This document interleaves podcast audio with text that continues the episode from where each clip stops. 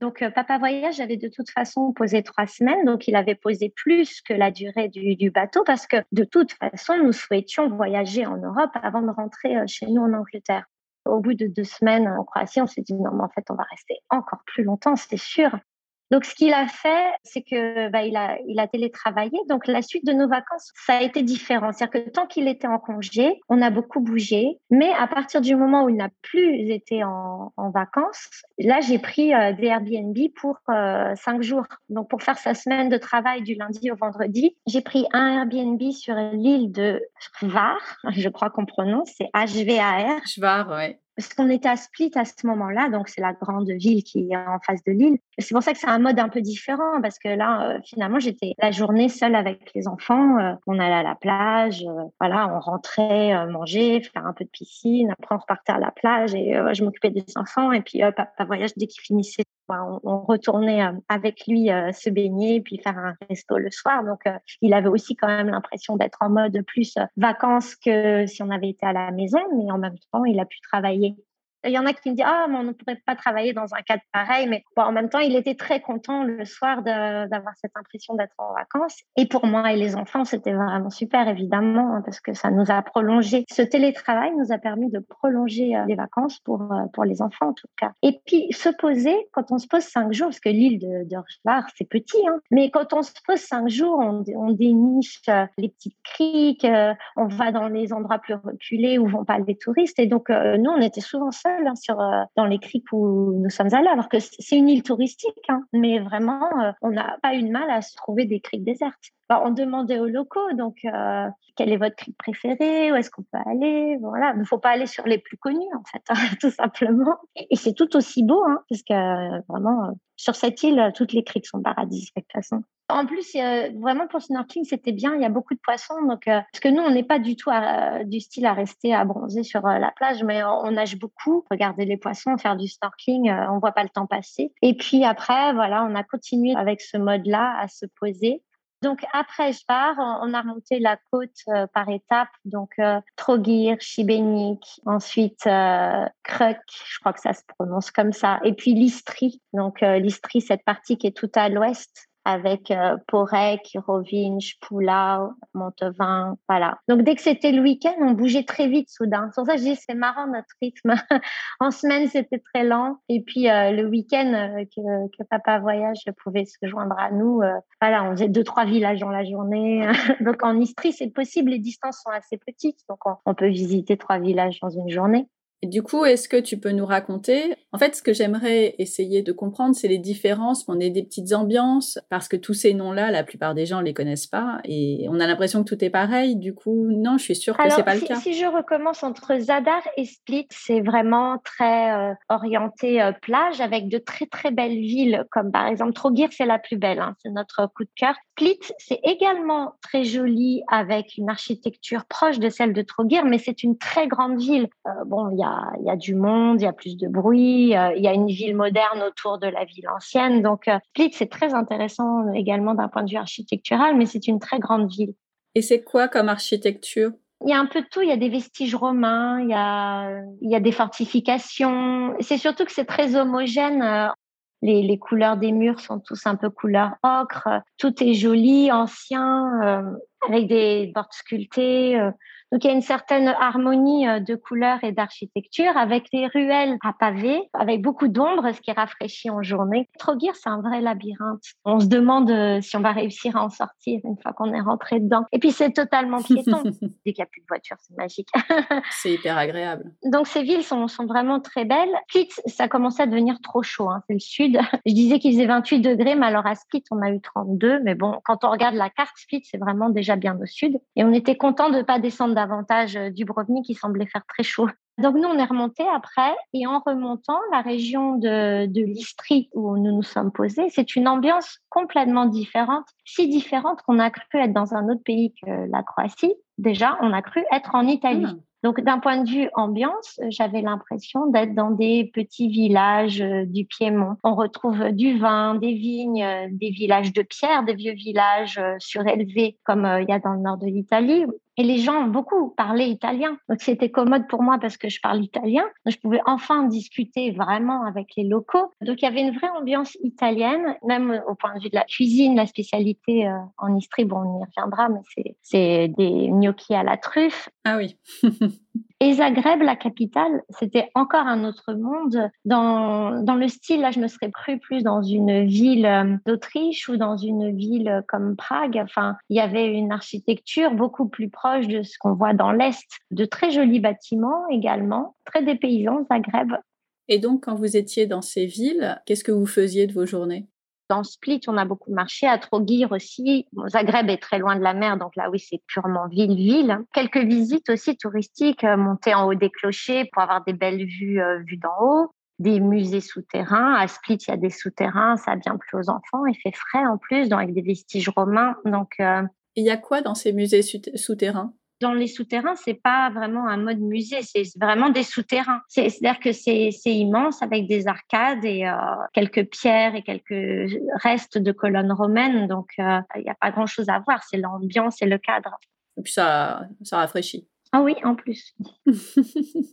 m'a demandé les meilleurs souvenirs. Donc, dans les meilleurs souvenirs euh, ville, euh, Trogir, c'est le petit coup de cœur de, des villes côtières. Mais sinon, le meilleur souvenir, euh, c'est vraiment ces fameux lacs de Plivice. On a fait de, de l'ouverture à la fermeture, on était complètement fans. On a tout fait à pied parce qu'il y a plein de parcours. C'est un parc naturel qui est grand. Il y a moyen de raccourcir. Il y a des parcours plus courts si on a des petits enfants ou qu'on veut pas marcher. Il y a moyen de raccourcir en prenant des bateaux sur le grand lac. Nous, on a tout, tout marché. Et donc, on s'est vraiment imprégné de ces cascades et de ces lacs. C'était magique. On a eu la chance qu'il n'y ait pas beaucoup de monde. Et donc, euh, c'est vraiment notre plus belle visite euh, de ce séjour en Croatie. Quand on demande aux enfants, numéro un, c'était la voile, numéro deux, c'était les lacs de Plivice. J'arrive pas à me représenter. Est-ce que les couleurs étaient incroyables? Est-ce que l'environnement était euh, luxuriant? C'était comment? En fait, dans les lacs de Plivice, les couleurs de l'eau, c'est émeraude et turquoise. Ah, ça va. La végétation est très luxuriante, on se croirait, euh, je sais pas, en Amazonie. Et ce sont les cascades surtout qui sont euh, vraiment très très belles. Donc c'est des cascades très sauvages. Il y en a des hautes, il y en a des basses, il y en a des larges, il y a toutes les formes. Il y en a surtout énormément puisqu'il y a de quoi passer la journée euh, à longer ces lacs et voir ces cascades. Mais visuellement, c'est vraiment un paradis. Si on voulait s'imaginer euh, à quoi pourrait ressembler un paradis, ça, ressemble à ça. De l'eau partout qui coule avec des, des couleurs magiques et plein de végétation. Et pour nous, euh, c'était aussi le fait qu'on ait eu de la chance qu'il n'y ait pas grand monde. J'insiste sur ce point-là parce que ce sont les seuls échos négatifs de Plivice et sincèrement, je peux comprendre parce que c'est un petit sentier aménagé en bois sur lequel on marche. Ça nous permet de passer sur l'eau. Donc, ça fait comme des petits ponts de bois pour passer sur les lacs, pour s'approcher des cascades. C'est très, très bien fait. Mais ce petit sentier en bois, ce petit chemin aménagé en bois, il est étroit. Donc, s'il y a du monde, on peut pas se doubler. Enfin, je visualise bien que ça peut donner des bouchons humains. Je pense qu'il faut le mettre sur sa liste, mais si on, si on va en juillet en Croatie, de préférence début juillet, ça empêchera jamais de voir le cadre qui est, qui est, très très beau. Mais si sur le chemin on est bloqué par la foule, ça peut être très désagréable. Ça gâche. Hmm. Est-ce qu'il y a eu des ratés? Pas du tout. On a vraiment tout aimé. On était déçus de ne pas avoir croisé les dauphins, puisqu'il paraît qu'il y en a, il y en a énormément. Je ne sais même pas comment on a pu faire, apparemment, pour pas les croiser. Tout le monde nous disait, mais c'est pas possible. Il y en a entre cette île et cette île, et on y est passé. Bon, bah voilà, on a loupé ah, les dauphins. C'est la nature. Ah ouais, voilà, c'est ça. On leur faisait peur. Mais euh, à part ça, euh, non, il n'y a pas d'étape où on s'est dit, euh, non, on n'aime pas tellement. En termes de gastronomie, qu'est-ce qu'on mange en Croatie? C'est très inspiré de la cuisine italienne pour le plus grand bonheur des enfants. Donc de toute façon, à la carte, il y aura toujours euh, des pâtes. Et puis comme euh, quand on était en bord de mer, il y a évidemment du poisson frais. Donc euh, c'était vraiment très simple. Et nous, c'est ce qu'on aime. Donc c'est parfait. Ils font très bien le café aussi. Et spécialement dans la région de l'Istrie, donc une des spécialités, c'était les gnocchis à la truffe blanche. C'est également une recette qu'on peut trouver dans le nord de l'Italie. C'est vraiment une spécialité en Istrie. Il y a de la truffe blanche partout là-bas. Alors l'avantage, c'est que c'est beaucoup moins cher d'ailleurs au passage. Ah, c'est pas mal ça.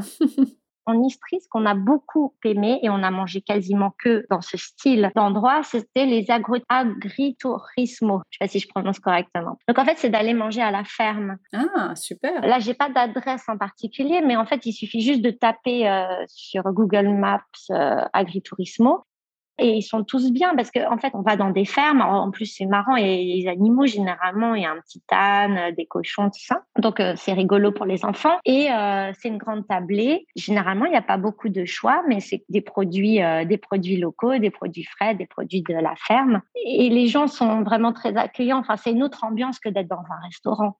Ah bah oui être dans les vignes le soir euh, pour déguster un petit plat de pâtes, un petit plat local. C'était vraiment une formule qui nous a beaucoup plu en Istrie.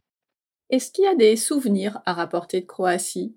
Pour le coup, moi, je suis pas du tout shopping. Ça m'intéresse pas. je n'aime même pas rentrer dans les magasins. Je pensais surtout à la gastronomie, en fait. Mais voilà. Alors, par contre, oui, j'allais dire, du coup, nous, on ramène toujours que à manger. Et euh, bon, là, comme on avait beaucoup de trajets, euh, on n'a quand même pas exagéré. Euh, on s'est ramené une espèce de purée de poivron rouge. Et ils mangeaient souvent ça dans les endroits où ils faisaient des grillades. Donc, il y a aussi pas mal ça, des restaurants de juste de grillades de viande où on peut manger. c'est fait au feu de bois. Et avec ces grillades, bah, au lieu de les servir avec de la moutarde, eh bien, ils servent avec cette euh, purée très fine de poivron rouge. Et on a bien aimé. Donc, on s'est ramené quelques pots pour euh, quand on fera nos petites criades en Angleterre, on aura un, petit souvenir. Sinon, on a acheté d'autres choses, mais en fait, on les a mangées en chemin. on n'a pas tenu jusque l'Angleterre.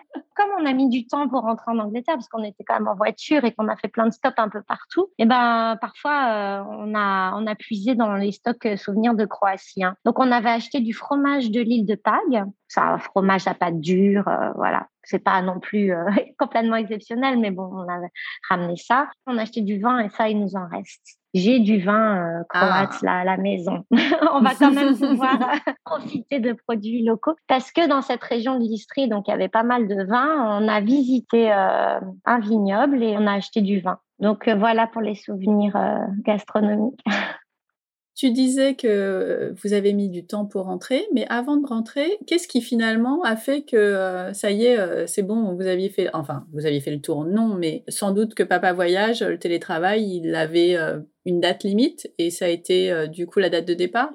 Non, c'est la rentrée scolaire. Ah mais oui Non mais c'est-à-dire, non mais je m'explique, parce que donc on a, on a passé un mois en Croatie, donc du 15 juillet au 15 août à peu près, un jour près, je ne sais plus les dates. Mais donc ensuite, c'est juste qu'il fallait qu'on prévoie le timing pour remonter en Angleterre. Et on voulait le faire lentement parce que notre but, c'était pas de faire 48 heures de voiture. Donc euh, on l'a fait même très lentement puisqu'on s'est arrêté en Autriche, on s'est arrêté une semaine à Venise. Donc, et là encore, à Venise, c'était la facilité de pouvoir euh, travailler. Et euh, moi, avec les enfants, euh, se balader dans Venise, c'est simple.